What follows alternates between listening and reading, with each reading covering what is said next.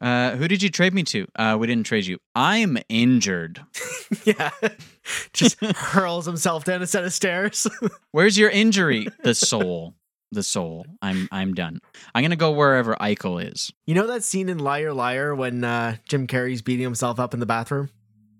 I know every scene in Liar Liar. Thank you. Yes, that that that will be Taylor Hall if he doesn't get traded. Absolutely. Yeah.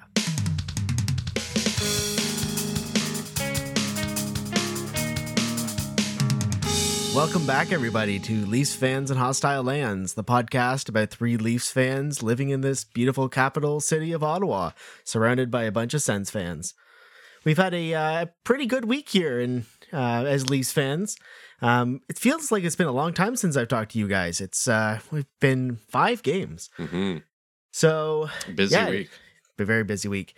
Um, just finished off those two late games out in Calgary. This is a, I think the last four games were all on the road, if I'm not mis- mistaken, right, guys? Yep, that's correct. Yeah, and four and now, zero. and now we're back home. I think. Yeah, back home against Montreal this week. Um, but yeah, four and zero on that road trip coming out of Calgary and Winnipeg, and they may not have been the prettiest wins, but they won. In the end of the day, that's what we wanted to see. Um, you know, go back uh, before that to that losing drought. They were playing good games, but they were losing. So if they play bad games and win, we'll take it. Uh, so yeah, we started off with the overtime loss back in Edmonton. It was a uh, it was a very short overtime, uh, pretty well played game for Toronto. Um, but unfortunately, it just it's three on three overtime. That happens. Uh, followed up by two. Was in net for that one. I remember Yes, he was, and he actually didn't play And a it bad was- game. It was what three two is the final. it was a three-two, Yep. but then once we got to overtime, you know, the Leafs had a streak one way, and Smith denied them, and then once McDavid and Draisaitl went the other way, it was like, oh, okay, and yeah, that makes sense. That's okay. We got a point. Good job, Hutch. And honestly, that's just what three on three is. Just back and forth, odd man rushes. Yeah, you can't blame him for that goal. Uh, so then, uh, yeah, the two games in Winnipeg. Kyle, do you remember how those games went? Yeah, we got a, a 3 1 win against the Jets, and that was uh, Jack Campbell. Mhm. Wonderful. And, and then a shutout win against the, not a shutout, sorry, a shootout win. One of the very few, I think almost the first shootout for the Leafs. It was. The first one, yeah. technically, Yeah. yeah. first one. Technically a 2 1 win. Oh, well, that goal by Spezza. Oh, that was, that was The so shootout good. goal. Yeah. Oh man, that was so sexy. I almost thought he dragged it back a little bit, Mhm. uh, which would have nullified it, but it was it was gorgeous. And it's just like so much patience and he just Yeah. oh, Oh, there's there's a little spot i can put the puck. Why don't i do that? And there it is where every other shooter's you know either thinking like really really methodical but super super fast or just like let's just slap shot it like carlson. Uh no. Spezza takes his time and jack campbell shuts the door for the other three and and that that's a win there. And then we're on to calgary It's funny. Some people have made some comments saying that they thought it was odd to put J- Jason Spezza out there for the shootout with all the you know the other firepower they have. Mhm. He's been there the whole time. He was there Yeah. for the very first shootout shootout game in the AHL in 2005. He was in that game. So if you're going to give it to a guy, give it to the guy with the experience on how to do it. and a very high success rate too Yeah, something like 30 for 70, which is pretty darn good. That's pretty darn good. I will take that. And Sheldon Keefe was right to throw him out first. Uh, yeah, so then we, you know, those two wins in Winnipeg coming on a high streak, coming into Calgary. And, you know, Calgary hasn't had the season they were hoping to have at the beginning. They fired their coach a couple weeks back. I believe they went 3 and 0 with the first three games with Daryl Sutter behind the bench. Yep. And things have been a bit of a free fall since then. Um, I know we don't have an All Star game this season in the HL, but I would like to uh, nominate Daryl Sutter for the NBA All Star game this year because with the amount of dunking he's been doing on his players, uh, he deserves a, a, you know a shot in that uh, that dunk competition. I think he's going to blow the rest of the competition out of the water. Just dunking on his team. He doesn't seem to like them, does he?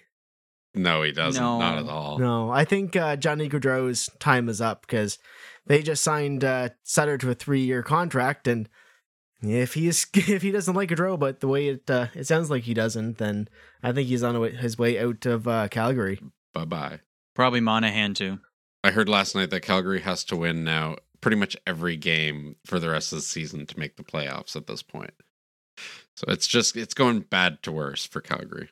In fact, just on that note, we I tried to get some of my family and friends who are Calgary Flames fans on the podcast, and nobody wanted to come talk Calgary. It's that bad over there right now. Yeah, I think they're kind of a bit of the uh, Buffalo of the North right now. Um, at least in the other teams, you know, like um, Ottawa, they've got a lot of young players. You know, they're up and coming. They seem tenacious. Mhm. They're in every game. Well, Winnipeg has a great team. Vancouver, again, has some really nice young players. Um, they're going to have to re sign some of these guys in the offseason. It's going to get a little funny, but they've got a lot of uh, hope looking forward. But Calgary seems to- like we think that they have a lot of great players, and on paper, they look like they should be a good team, but something's just really not clicking with them, and they're going to have to do something else. So, yeah, it sounds like, you know, what you're saying, Dan, that the Calgary fans are starting to lose a bit of hope this year. So, you know, next year they won't, they likely won't be in the same division as us. So I hope all the success to them. Um, but yeah, they need to figure some things out and quick. And if we recall from, I believe, podcast number one, we made predictions on who would win the North Division. And if I recall correctly, Mr. Britton, who was who was your pick? I, I might have gone with Calgary. They, I mean, Ye- ye- numbers wise, they look good at the start of the season. yeah. If you just like laid them out on a table and looked at all the players, they look good. They were a competitive team going into the season. They had a good start too, and then they just petered off. They definitely had good players. Petering off. Yeah, because the Vancouver Canucks went to the third round last year. Obviously, Calgary has exactly, pretty good and they've players. got good goalies and like, Great defensemen. yep. Not sure what happened there, Yeah. but hey, you know, as a Leaf fan, I'm happy about it. Good thing you didn't put any money on it. Oh, I'm pretty much. I, I, you know, I don't have anything good to say about Calgary, and you know, I've been told to say if you don't have anything good to say, just don't say anything at all. So maybe we'll uh, move true. on to some, you know, some highlights from that last game. Um, our captain Johnny T, John Tavares, hit 800 points in his career last night. That's an amazing feat. I think I saw he was what eighth fastest to make it to that. Is that right? No, Crosby was just eighth fastest. That makes sense. Yeah. No, he was like Yeah, twice as many yeah. games than Crosby or something. yeah, It was like 300 more games to get to the same point. still an amazing milestone though. Oh, absolutely. And speaking of ama- amazing milestones, uh, Mr. Jason Spezza um, has reached, he's become one of the top 100 scorers all time in the NHL. Now, I know that number, that, that spot, spot is going to fluctuate over time. Um, so he's not always going to necessarily stay in that, but just to be in that at any point in a, you know, in a league that's over 100 years old is again quite a feat. So congratulations to Jason Spezza. And thank you for bringing your abilities over to this uh, wonderful hockey team of ours. Absolutely. Now, that's not even the only one. Um, Jack Campbell has tied the Leafs franchise record for wins to start a season at nine games. Nine wins. He ties Felix Potvin um, for that feat. So again, last I think the last time he lost a game was back. I think I heard someone say last March, just before the pandemic started. Um, Mhm. So he doesn't know what yeah. losing feels like anymore, and that's got to be good. Oh, he's he's playing incredibly well. I mean, I, I there's none of that nervousness when uh, any any opponent other than maybe McDavid and Draisaitl are coming down on him. Um, you know, it's uh, it's a great thing to watch. It feels like uh, maybe if he can stay healthy, we might have a, a good, solid kind of goaltending tandem going into the playoffs. Maybe. I, I don't know who his tandem is though. Having said that, Campbell and uh, well, yeah, yeah, maybe for sure. Uh, the three-way tandem; those are uh, always popular. Yeah, we really don't still don't know what's happening with Freddie. Um, yeah, he hasn't been on the ice. I think in two weeks now. They're not really Yeah. saying what's wrong with him. It seems like he's day to day, and it has been for two weeks. Not on LTIR either, just day to day. Yeah, And I imagine that's, uh, you know, to keep trade options open. I don't think you can trade someone who's on LTIR, so they just keep him, you know, on the roster, technically on the cap. He's more uh, eligible to be traded, even though he's a little bit injured. see, at this point, unless they've got some sort of blockbuster goalie trade coming in, um, I don't think they're gonna do anything with Freddie at this point in the season. Um, I think they're either gonna you know sit him as long as they can, as long as Campbell is still playing well. Um, not really rush Freddie to get back. Make sure he's in. You know he's hundred percent, hundred and ten percent there for you, Daniel. Um, before he comes back at the uh, before he comes back before the playoffs. Um, you know it's great having Jack there as a backup um, coming into the playoffs, but I would like to see Freddie start still. Um, he's led this team over the last four years. You know, we don't really give him enough credit this season for what he's done for this team over the last four years. Because honestly, those first couple years, he dragged this team kicking and screaming into the playoffs. So I'd love to see him give his get one more chance, you know, to see what he can do, see if he can get the get a playoff uh, series win with this team. And you know what? If he falls apart in a couple games in the first couple of the games of the playoffs, like he did in against Boston there a few years ago, put Jack in, see what you can do. Sometimes you need to start with your number one in the playoffs and then run with your hot guy. Um, but yeah, I, I think we'll see Freddie again before before long. Well, I mean, I disagree. on. Oh, really? You do, Kyle? I do, but I'm gonna get into that a little later. Go ahead. Dan. Okay. Well, I, I was just gonna say, you know, there's only a few weeks left before the like we're what with almost within a month of the season theoretically ending. Um, so depending on what's wrong with him, you know, things take time to heal. Who knows? Even if he comes back with three weeks left, or or sorry, in three weeks, uh, do we want a goalie that's sat for a month and a half to jump into the playoffs? Especially the seeing how Campbell does between now and then. They could pull a, a Washington, maybe. I know uh, back when they won the cup, actually, and we may have already mentioned this on a previous podcast, that Grubauer was the goalie they went with at the beginning of the playoffs. And that, uh, you know, Holtby wasn't doing very well. Maybe he was injured for a little bit, and they started with their backup at the time. And then Holtby took over once Grubauer, you know, filled his time and, and didn't uh, and didn't do so well.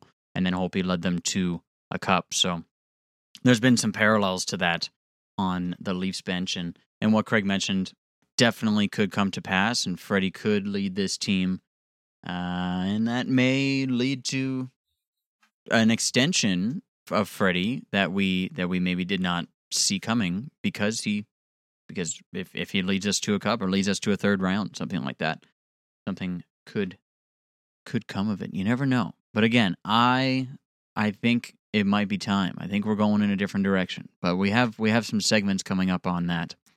Did we mention Simmonds finally gets a goal after being uh, injured for so long? Mm-hmm. That was nice.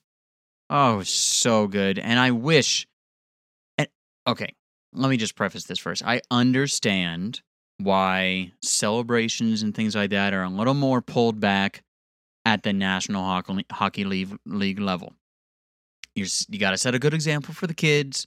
You got to show that you respect the other team and you don't want to, you know, get on them while they're down and things like that. But I love as a fan Simmonds when he scores. He just he loves it. Or when someone else scores, he loves it. He's just going for it, and it's just full send in celebration mode.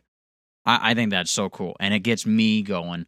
Uh, more than even when Matthews scores. Matthews scoring all the time, and it's so cool. And it's just like, oh, why are you so good? But, it's you know, normal now. Yeah, well, I guess yeah, it's, it's normal. at this point. yeah, we're like terrified. It's either terrified Yeah. or oh, this is fine. This is no, normal. no, the magic is gone. But when Simmonds scores, you're like, oh, I feel so good for you that you're having a comeback, and I feel so good for the team now, and this energy is the best. Like, I want more of that, more Jack Campbell energy, more Simmonds energy. I want some Mikheyev energy. I want him to start doing well. Like he takes enough Oh, shots yeah. on net that something should be getting by. And every time I see Mikheyev with the puck, I'm like, this looks great, mm-hmm. but we know where where- what's going to happen. We've been here before. And he's had a lot of great chances uh, over the last few games. You know, several breakaways, um, and a few of them I was sure that he was going to get that in there. But they the goalie Yeah. made some good saves. Um, I know we've been saying this all season, but when is Mikheyev going to start scoring on these? Because it seems like he's got the ability to score. He's got the feet, um, you know, to get these breakaways. But at some point, they've got to go in, right?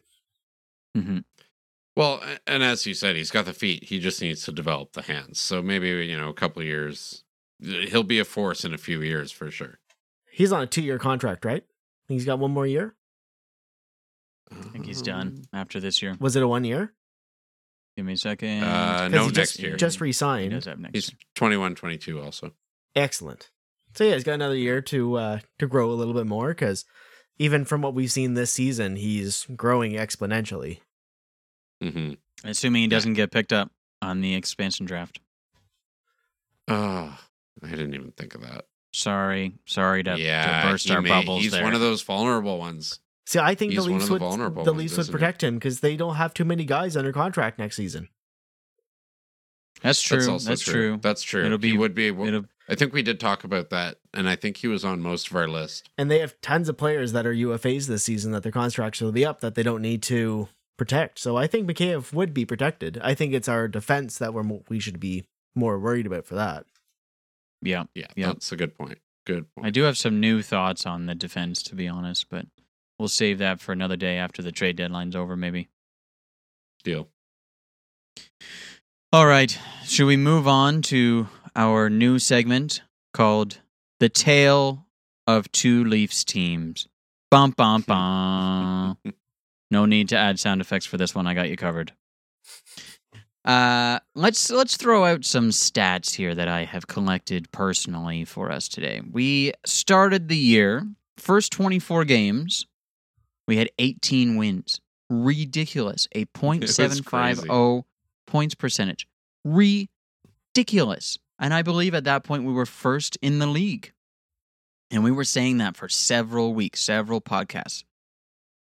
Then some things happened. I believe we lost six six games, sorry, six losses in 7 games and our only win was an overtime win against Winnipeg. That's where we started biting our nails a little bit. Like, oh no, oh no, our luck has run out. What is going to happen next? Is this team actually for real, or do we need to make some moves? Who needs to come? Who needs to go? Oh god, oh god, oh god. But then, the past eight games, they've been 7 0 and 1. They've only had one overtime loss, and they are currently on a four game win streak that we mentioned before two against Winnipeg and two against Calgary. We got Montreal coming up on Wednesday. You never know. I forgot I had that bet with Eric. Oh God, five five dollars per game. I hope they win.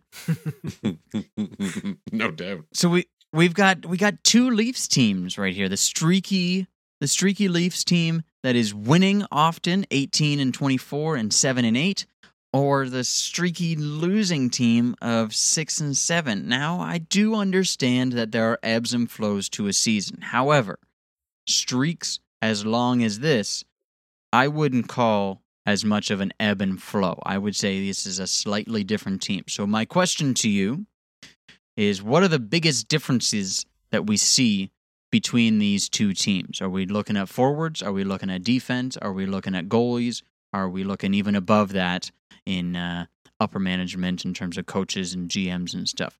Let's start with Dan. Big differences between these two teams.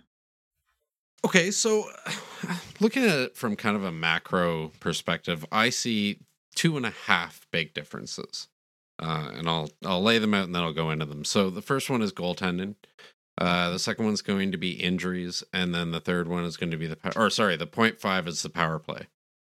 Um, what I think kind of happened is we we we're starting to get like when we were getting that that nice uh, 18 win streak in the first 24 games you know, we were doing it and all our players were really healthy. It was the start of the season. Everyone was excited to play hockey again. And then, you know, 15 games in, maybe we started seeing a few injuries. And it was like, okay, well, no problem. We can backfill Simmonds and Thornton's injured now, but that's okay. And Ferris is out. Okay, well, we'll see. And then the goalie started to get injured and and the injuries just kind of piled up to a point where we were at a bit of a tipping point point where we were really stretching deep in the uh, taxi squad to come up with uh, you know full rosters, and so I think that was part of it. Is you know we kind of were were crippled uh, by injuries at a certain point, and we had the right combination of players out to cause an uh, to have an effect on the team as a whole. So that's one thing. Um, as I mentioned, goaltending is another one. Um, Anderson, when he's cold, he's cold all the time, and you know when he's hot, it's great but you know, when any goalie's hot, it's great.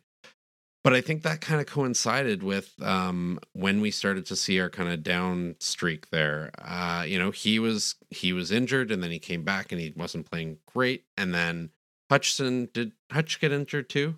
I think he did. He went for a bit. No, he was didn't fine. He was He was, fine. Okay, Just it was just Campbell and Anderson. Okay. Hutch has been the solid rock in goaltending. Yeah, that's that's fair. Um, but you know, so so goaltending was spotty for a little while, where we had a lot of injuries and there was a lot of turnover, and you know, we now have Campbell coming in where he's healthier, and I think that kind of led to a bit of um, the upswing with injuries clearing up and Campbell getting back, and the energy that come Campbell brings to the team. You know, you see it all over. But the Leafs are always talking about how uh, he he's well, we're going to talk a little bit about it later, but you know, he brings such a great uh, feel to the game, and he really pumps up the team, and he, it's a very good atmosphere.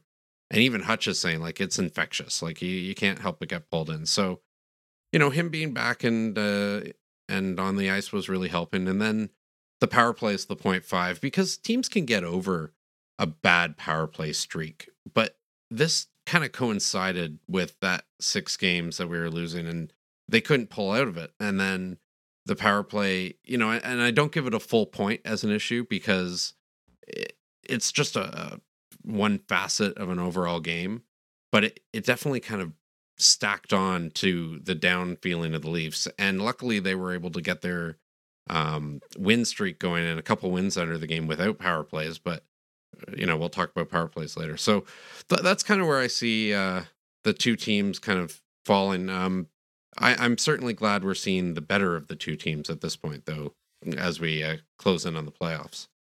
Yeah, Dan, I think you've uh, I think you've nailed the nailed it right on the head there. I think the goaltending was the biggest thing over those those losses.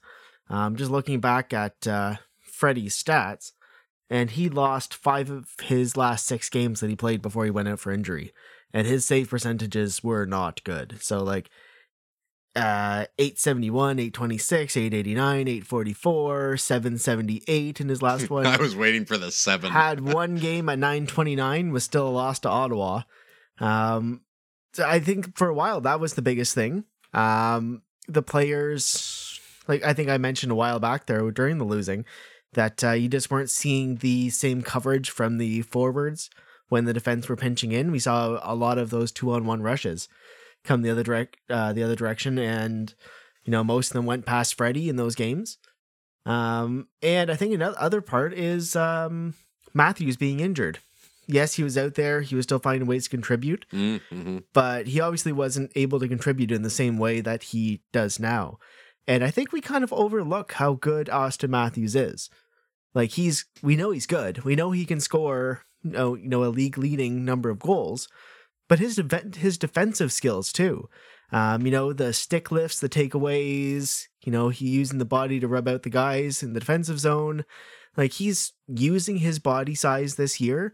Um, he's a, you know, a Selke ca- caliber centerman this year. And he just wasn't playing to that same level for those games. And the one other thing that I think uh, makes a big difference I know he hasn't had a lot of points on the score sheet, but Wayne Simmonds, he's been back for the last nine games, and they've won seven of the last eight. Or I guess they won seven of those nine. Um, so I sometimes it's just you know a little bit of a change in the uh, in the dressing room, just that extra little voice, and like you were saying with that goal that he scored last night and that celebration, how the entire team just you know loved it when he scored. Yes, it was a. Uh, was that the go ahead goal? No, it wasn't even the go ahead goal. I guess it was the go ahead goal at that point. It was, yeah, yeah. It wasn't the game winning though. Um, but yeah, so obviously, you know, the team loves him. They love having him back. And I think just the, you know, those games where they were losing, it was just their PDO numbers. You know, they say like the PDO will have to come back down to zero. You'll see that regression, or down to 100. You'll see that regression um, to get them to come back to it. But it was just like a plummeting, instantaneous PDO regression. Uh, reminds me of that Simpsons Treehouse of Horror when Homer keeps putting has the time traveling toaster keeps coming up and you know seeing how things have changed. That period where Leafs just kept losing, that was the alternate timeline where you know Willie's got the axe in his back, and it is indeed a very disturbing universe. So I think, you know, they're you know, their shooting percentage was down. They were still playing well for most of those games. Their save percentage was down, and now it's gone back to the median. Um, and hopefully, if they can stay, you know, riding the way that they are able to play, keep that high PDO, they'll be able to, uh, you know, ride the rest of the season and play pretty well. For uh, those listeners who do not know what PDO is, it, I couldn't find what the actual letters stand for, but it's basically luck. And I don't think it stands for got a lot of anything. I've heard it doesn't really stand for anything. I th- yeah, it doesn't need. Yeah, No, it's just it's just basically those- just puck luck. Yeah. So it's uh, save And- percentage plus shooting percentage. And they say generally Which- it will even to 100. Um, Leafs are riding something like, what was it, 105, 106? Um, Yeah. Which is a high number for this. Usually you're not out by 5%. Um, and I think they were down to something like 95, 94 during those losing games. So, yeah. Evens out, evens out for sure. Yeah. A lot of great points you guys mentioned, and a lot of them are hockey points. And the only different one that I have is the human factor. And there are a lot of different things to to talk about for this. With their winning streaks, it's their positivity. Positivity spreads like a like a panini, right? Which is code for pandemic. Um, and then we're getting this positivity, obviously from Campbell, definitely from Thornton. He loves it. And then, like Craig just mentioned, the celebrations and things like that from Simmonds, even in that first game, uh, the fight from Simmonds, we're getting this positivity spreading around. And like Dan mentioned with the injuries, some of that was missing, at least in game. I'm sure the players were still around. Uh, Campbell injured, Thornton injured, uh, Simmonds injured. You lose some of that positivity. And as humans, and we have to remember sometimes that these players are human. They are not robots, even though we trade them and move them all around the country or the continent all the time. They're still humans, and there is a human factor. And it's hard as humans for us not to be down on ourselves when we're losing a little bit. And it's not just in sport, it's in life. If you're feeling like nothing's going your way, it's hard to get out of that sometimes. And it's a skill that you have to develop over time speaking of time, this roster is still very young. Obviously, the age average has been increasing as we add more vet- veterans, but uh, Tavares is 30. We are over 30, and we're like, yeah, I think we're starting to get this adulting thing. Maybe, probably, not sure, no idea. Tavares is one of the older people on the team. Matthews, Marner, they're in their low, mid 20s they're still trying to figure this stuff out, even though on the screen, in their interviews, we see a polished response the majority of the time. And the Leafs media is intense. Now, I know a lot of these players, they turn off their Twitter for this. They don't look at things that are written about them and so on and so on, which I think is really smart and healthy. But they still have to answer questions from reporters. It's in their uh, CBA, it's in their contract and the types of questions that come through definitely relate to how they're playing and it, it can compound into being hard on yourself and this really i think hits home the leafs as an organization at least in our lifetime or at least in how we remember teams. That they maybe they're they they go on a streak and they're really pumped up and you can see it in their faces and you can hear it in their interviews. And then when they go on a down streak and it's it's really bad. I'm talking about some of the bad leafs teams. You again you see it in their faces you see it in their interviews and it's really hard to get out of that even with wind sprinkled in it's hard hard hard hard to get out of that so i think that's the only thing i would add to what you guys mentioned in terms of the uh, the hockey stuff I think you've yeah, you made a great point there, Kyle. And especially this Yep, year, it's I like the, all the guys have to do is to go home. Like at the end of the day, they can't really go anywhere and you know take their mind off of it and go and Yep. you know do activities. Maybe they can get on the golf course and whatnot, but generally there's nothing to do. So all they can do is you know go on Instagram or you know sit at home and do work out or watch TV or whatever it is. But Uh, you know, they don't. They're in a different mind space this year. You know, for some people, that's you know maybe a little bit more beneficial that they can focus a little bit more on what they're doing at that time. But some people, you know, need that you know a bit of a distraction, be able to you know get into that headspace, and not everybody has that opportunity right now. It is really hard on you know everybody, including hockey players.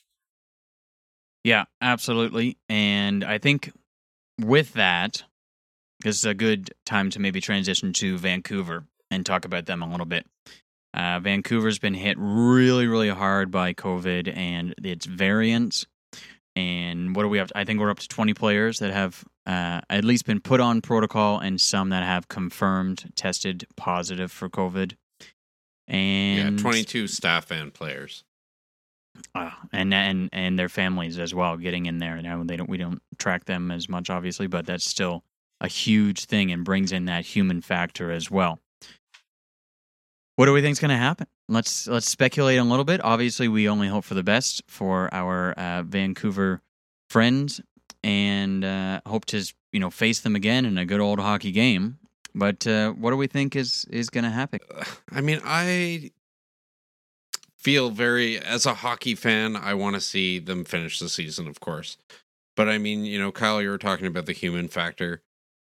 I- I expect that they will will have their season end here, and I think that's probably the right move um, for for a few reasons, and you know, I'll back that up maybe a bit. Um, uh, you know, COVID is is uh, we don't know much about it, and I'm not going to talk a lot about it, but we don't know much about it, and it spreads quickly, and it's really uh, bad. Like it's really tough when it does. So it's really affecting the team very quickly and in a whole bunch of different ways. Some people are really sick, some people are not so sick. Um, and then, you know, as Kyle mentioned, you've also got their families. Everyone loves to play hockey and everyone wants to be doing their job. But I mean, is it worth putting uh, more people at risk? You know, when I'm talking about more players or more family members and the other team, certainly. I mean, who's going to want to go up against Montreal or Montreal? Who's going to want to go up against Vancouver in the next two weeks? Not really anybody I can think of. So I, I think, you know, they, they look to the health of the players, the health of the team and the families, and they shut down the season. They were in playoff contention, but they were, you know, falling a little bit behind from the Winnipegs and Edmontons and Montreals that were uh, gaining a little bit of speed. So I don't think there's any shame in throwing in the towel for the year, um, saying, you know, family and, and human lives are more important than hockey in this case. Uh, but but that's just me. I think obviously it's going to create ripple effects throughout the entire division and then through playoffs. So uh, it's not ideal to do that. Um, but you know, are they going to try and squeeze in a few games and then use the percentage off that to make the playoff decisions? I don't know. So uh, my opinion is is shut it down. Um, everyone recover, get healthy, come back next year strong. I I think you're right, and I think that's how a lot of players will feel. I I think we will have some players not coming back um, after this. Just just Yeah. just saying to hell with this. I'm taking the you know the rest of the season off, and that is well within every player's rights. And if they do that, I don't think anybody should ever give them a hard time about that. Um, now I have heard some people make some points that you know there's a lot of money on the line for these teams though when even not not just necessarily you know playoff money or um, tv money but there's the sponsorship deals you know all the signs that are on the boards in the games you know this is all money that these teams have been you know all the these are all advertisements these corporations have been promised and it might be a lot of money if they don't play these games um, so i know there's been some ideas thrown around of basically bringing up a ton of players from the ahl team to come and fill the team. Basically, just give them, you know, waive some of the, you know, maximum amount of games for their entry level contracts. Basically, just be able to ice people on the ice to let this this season finish. Give these guys a bit of an opportunity to to do something. Um, but yeah, I think you're right. I think we will see at least a few players from Vancouver not coming back this season. And the first one that comes to mind is uh, Travis Hamonic, who did sit out the bubble last year in the playoffs. You know, Mhm. decided to stay out west because of family things. We don't really know exactly what what was keeping him out there, but uh, I think he will. I, I don't know if we'll see him back after this. Um, I'm just speculating. I don't know if he's sick at this moment, but um, you know, a lot of players, their families are getting sick too, so they're gonna have to think of, the, of their families first. But I, I think we will see Vancouver finishing out the season one way or another. They might have some back to back to backs, do that AHL three games, three nights, you know, a couple against a couple different teams. um, it's not going to be pretty, but I think they will, you know, figure it away.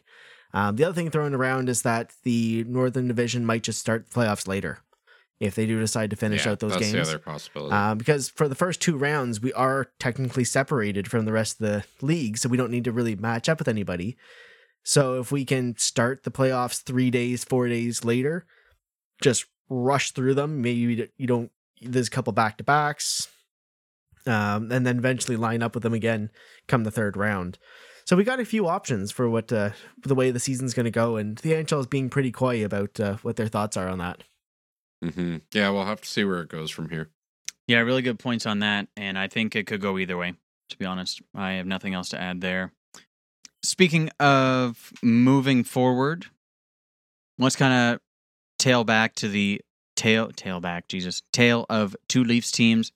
You know, how do we move forward to make this team better? And one of those points that Dan made is to get the power play going, and we finally saw that with the Leafs uh, thank breaking their God. 0 and 28 streak, finally broken by the one and only Auston Matthews, which totally makes sense. Uh, if we recall, yesterday the goal was right in front of the net, huge scramble, about three Flames players, Hyman, Tavares, Matthew in there, digging away, digging away, and Matthews finally roofs it top corner, and it was awesome. So let's kind of think about their power play as a whole. Think about what has worked, maybe what hasn't worked in the past couple power plays, and see again how we can move forward with this power play. I'll start off. What worked? Jesus Christ, they shot the puck. Yes, getting Like, the puck to the thank net. Thank you. That's They really all really- they need to do. yeah. we don't They all are just yell, really, really good. for nothing. yeah. They're good yeah, at somebody cycling. said something about 100% of the goals you don't shoot or something, you know. That was Mi- Michael Michael, Scott. um, but they can cycle the puck. They're really, really good.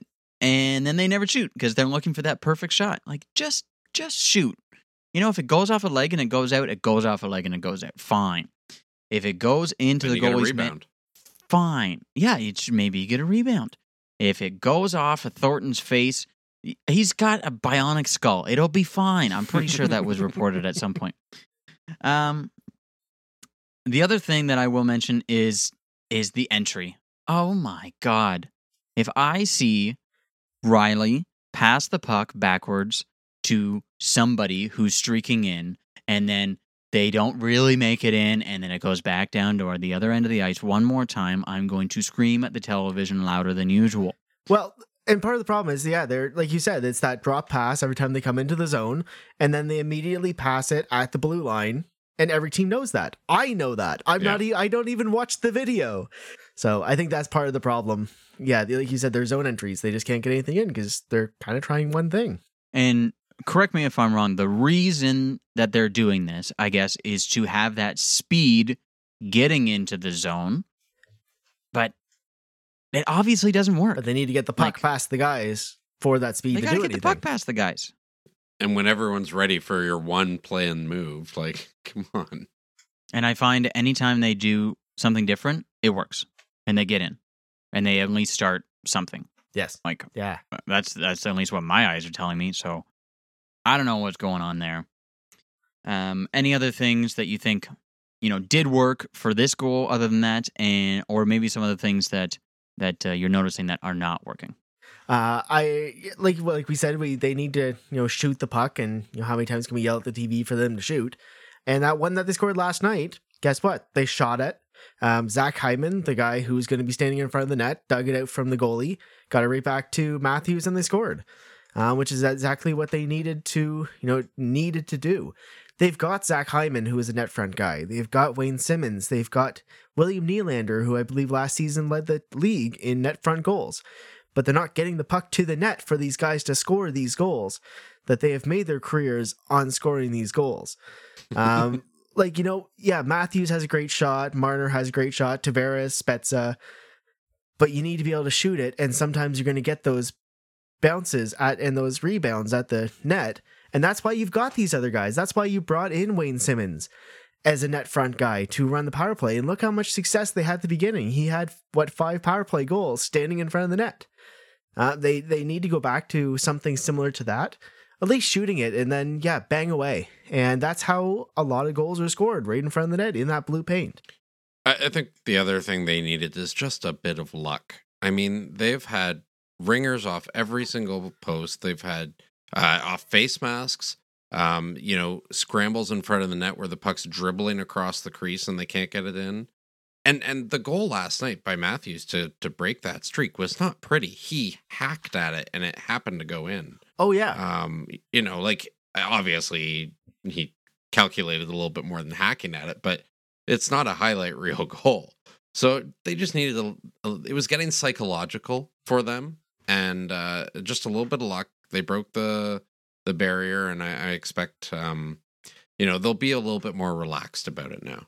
now does it count as a power play goal when they were just scored against on the shorthanded I think it absolutely does. I think it's I think that's probably the reason that you saw the pylon in front of the net um, is because you know Keefe took them back and said, "Okay, guys, what are you going to do? Are you going to let this happen, or are you going to make like a stand on it?"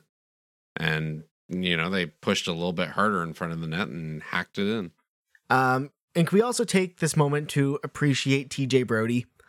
Uh, because it was not him on that two and one it was morgan rielly who had nobody.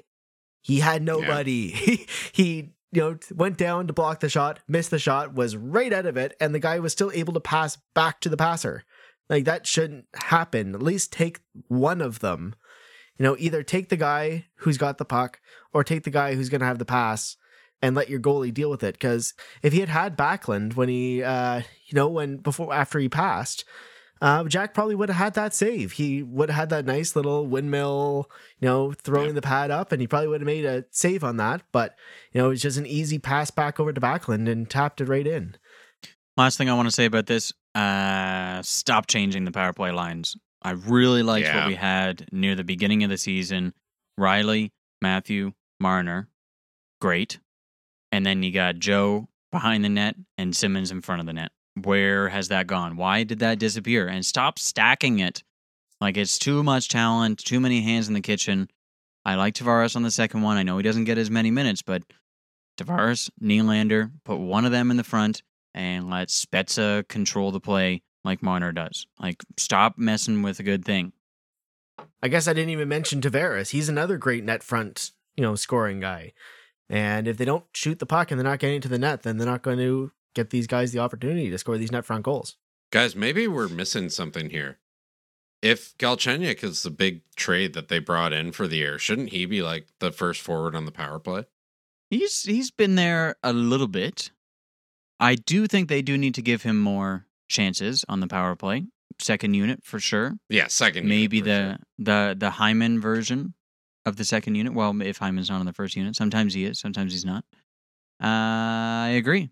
Uh, however, I don't agree that he's the big the big grab. our blockbuster If- trade.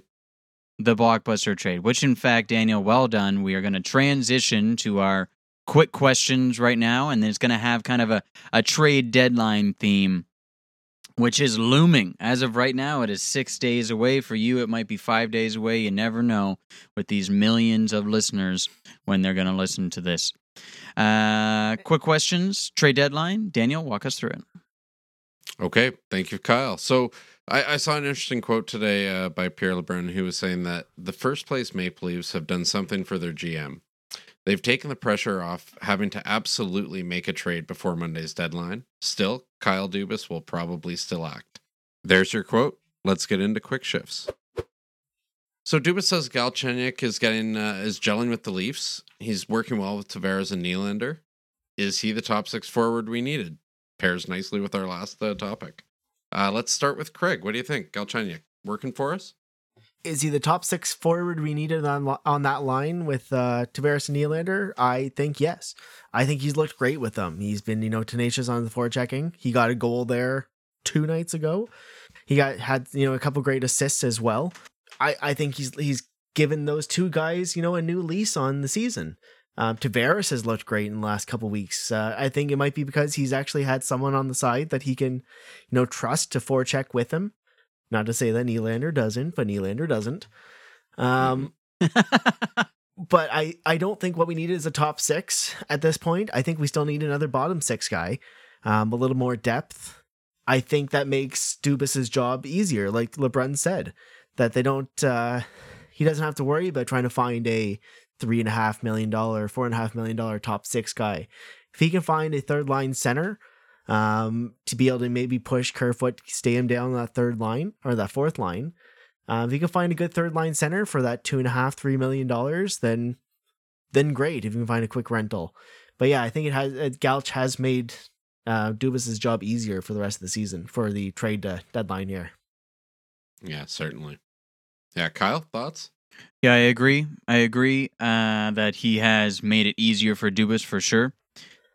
Ah, I would still love to see some more firepower, just in general. Whether that firepower does go into the third line and goes with uh, Mikheyev and Engvall to give a little bit more. I think Gauch is the second line's Hyman. He's he's going into the corners, Hmm. and that's exactly what they needed to allow Tavares and Nylander to do their thing. I like him where he is.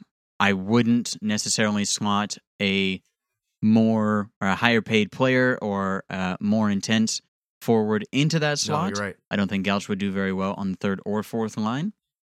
However, I don't think he's he's the big top forward we needed.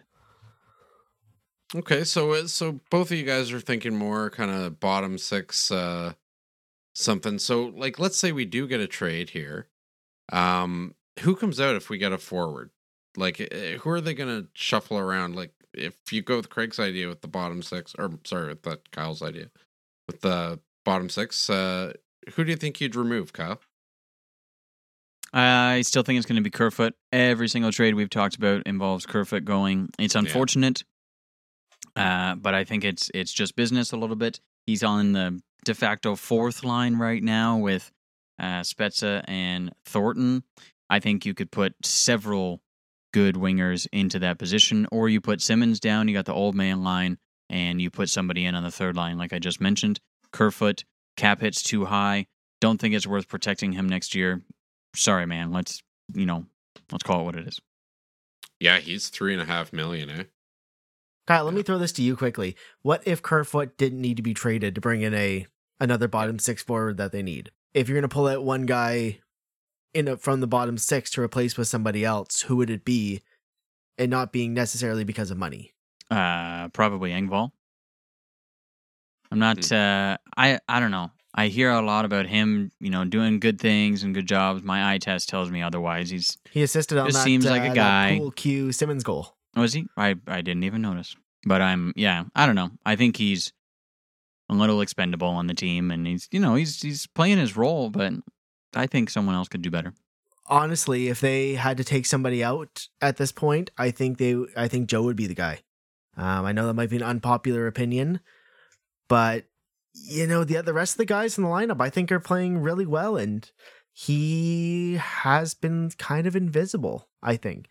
Um, I know he played pretty well there last night with the Kerfoot Spezza line, but I I think he will be a good dressing room guy. Work him into you know fifty percent of the games going forward, and maybe rotate him out with Engvall. But I think uh, he would be my first one to pull out. Okay. So moving on, um, we're going to talk about how many trades do you guys think are going to happen this year, uh, this close to the deadline? So we have six days left throughout the entire league. Let's uh, do a quick number. Craig, how many trades do you think we're going to see from now until the end of the trade deadline? I think it is a total wild card. Um, I think a lot of teams think that they're in the chance for the playoffs right now, um, and they aren't going to be moving the players that they think they're going to. Like you know, for weeks we were saying Nashville was going to be the team that was just going to be a fire sale, and all these guys were available, and it could have been Ryan Ellis, it could have been Ekholm, it could be Granlund. Even Rinne, I heard, was out there for a while. They're saying maybe he'll get rented and then he'll just sign and re and retire next year. But they've won seven of their last eight games and they're in a playoff spot right now. a lot of teams just don't have any money to make any trades. I think you're going to see a couple big ones, couple of the big uh, um, UFAs moving around, but I I think it's going to be pretty minimal. Like most years, might see less than ten trades, maybe a couple of swaps of some AHL guys, but I think it's going to be a pretty quiet trade deadline. Okay, Kyle, your thoughts? I think it'll be just over 10.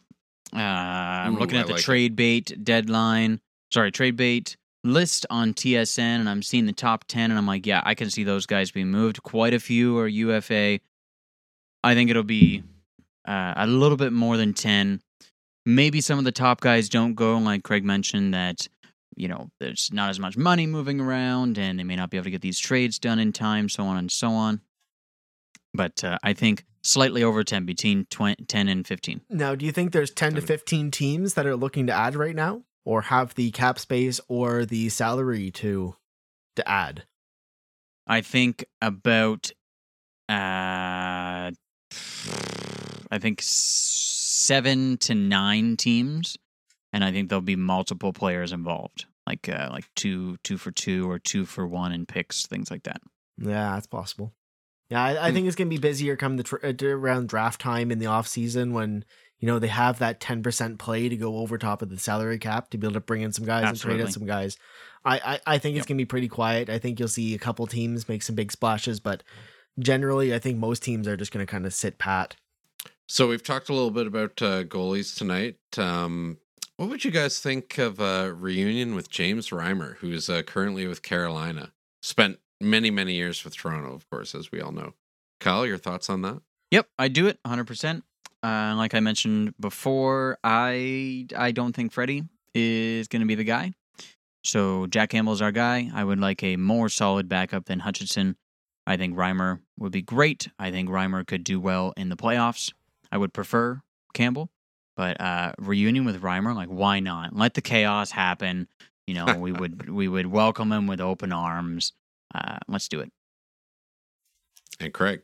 Now, I see my problem with that is having a Reimer uh, Campbell pair, um, you know, a tandem to go through the season. Will they get anything done, or will they just be hugging each other for six months? Like They I- might. I That's think a that good might point. just be the biggest High love fest since Woodstock. Um, it's I. I bet If- the if- team would play well. Oh God, yes. Um, those are the two guys. I I, I mentioned a couple weeks ago about uh, you know the tale of the two goalies with Giguère and it was Reimer. I looked back up. Um, two guys that the that the Leafs have always just you know they played well in front of, and if we can get them to play well in front of a goalie, eighty two games a season, um, then it's going to be it'll be a great year.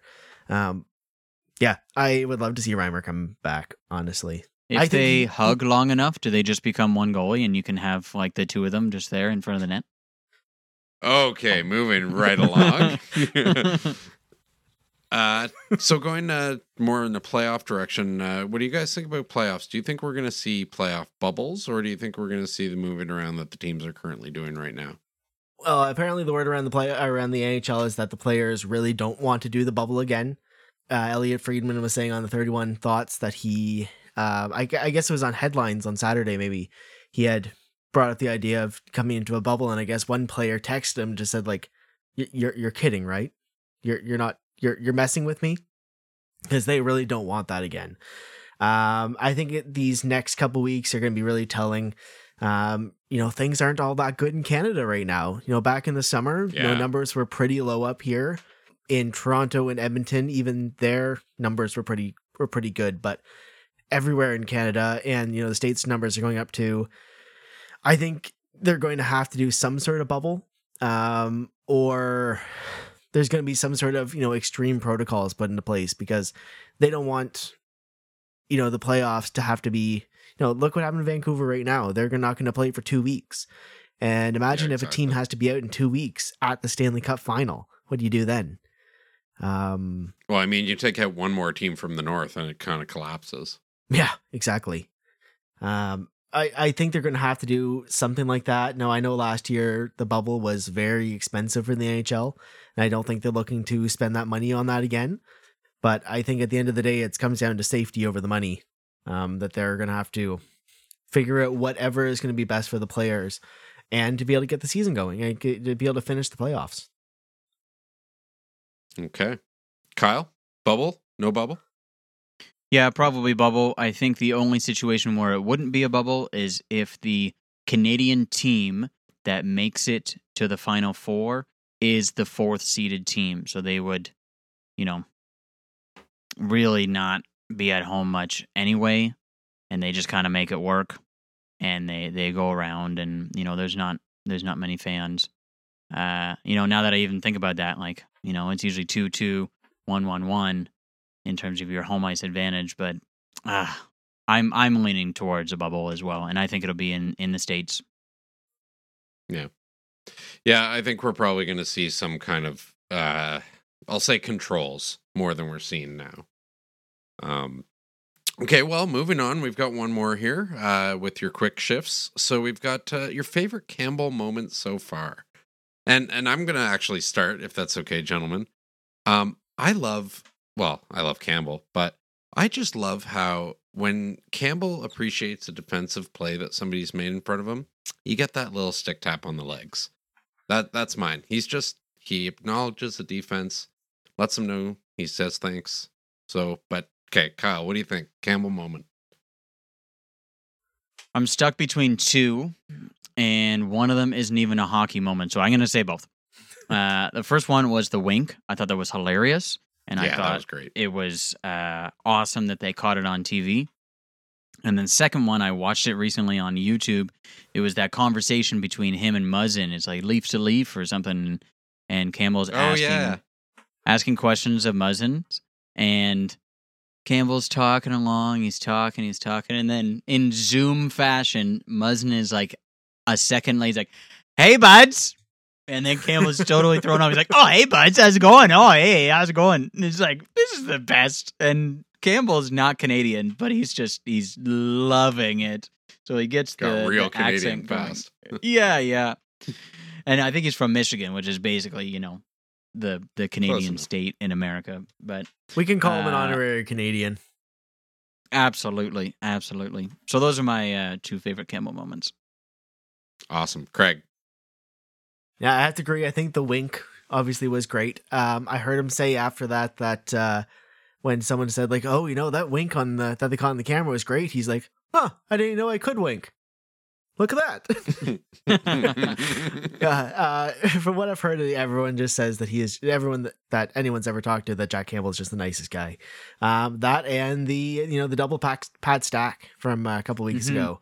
Um, you know he Oh, yeah, definitely course. has a uh, you know an eye for the flair. He likes to throw the glove, you know, embellish it a little bit. You know, he did that windmill last night trying to make that save. Unfortunately, it Mhm. was a goal, but it, it was stylish. I I'll give it to the guy. He he makes it fun. Um and sometimes that's what these guys need, especially with this young team. They just need fun sometimes. So yeah, those are uh, those are my two favorite Jack Campbell moments: the uh, the wink and the stack. Awesome, thank you. Well, that has been uh, quick shifts. All right, let's finish this podcast off in trade deadline fashion with a bet. Now, to uh, preface this, things may change tomorrow. You never know. Tonight, Taylor Hall is not playing against the Devils. They are healthy scratching him with a trade potentially on the line. Also, Kyle Palmieri out as well from the Devils, potentially being traded. Can you Mhm. imagine if it was just the Devils in Buffalo that just traded? That would be the stupidest thing ever. It's like, oh, let's just swap. For today's bet, we're going to have who will the Leafs pick up before the deadline? And there are a couple different facets to this. If you get the position correct, just start off with the position. Uh, that's five bucks. And then if you get the player correct, that's another five bucks. But you could also pick none, as in you think that nobody was picked. and if you recall from last week or two weeks ago, I believe, we had a bet on uh, thinking, you know, who was going to be who's going to be up in the standings, the Leafs or the Oilers, and we actually all picked different answers. Craig picked the Leafs, I picked a tie, and Dan picked the Oilers. After two weeks, the Leafs are nicely ahead, which is good for everybody, but especially good for Craig. Oh my God, he is on a one, two, three, four, four week or sorry, four bet win streak. Wow, just like the Leafs. Way to go. Way Yeah, to go, Way to go, Craig. For this week's bet, I'm going to go last just for fun. And we're going to make Craig go first. Position and maybe a player. I would like to say it will be a defenseman, and I would I I would like to see them pick up someone like David Savard. Um, so I'll go. Uh, yeah, I'll say they're going to trade for Savard and a defenseman. Nice. Daniel. I I hate saying this. I think they're going to go goalie. Um, I know that we have you know four goalies or something right now, um, but I, I think uh, yeah, I think they're going to go goalie. If I had to pick, based on what I've read, so based on the trade bait, and then based on some rumors that I've read, you know, Darcy Kuemper might work well. I know he's injured right now, um, but he's got a decent save percentage, good goals against compared to Anderson, similar salary. I don't know. I, I'll go with him. Going with Kuemper. We talked about him and talked him up a lot last time. Well, might as well let the chaos begin. I'm going to go with a forward. And I know I bashed him a lot a couple weeks ago, but I'm going to say Taylor Hall. We're going to get him. And we're just going to see what he's got. And if he's freaking amazing, that's our Kucherov for the playoffs. And and we can give Tampa a run for their money. Defenseman Savard, goaltender Kuemper, forward Hall. If we get all three, we definitely all win. Yay! all right, let's finish up this right, podcast, work, boys. Dubas. Yeah, let's go, Dubas. Um, thank you very much for listening to Leafs fans in hostile land. Follow us on all your favorite social medias. Listen to the podcast on all your favorite podcasts. And go, Leafs, go. Go Leafs, go. Go Leafs, go.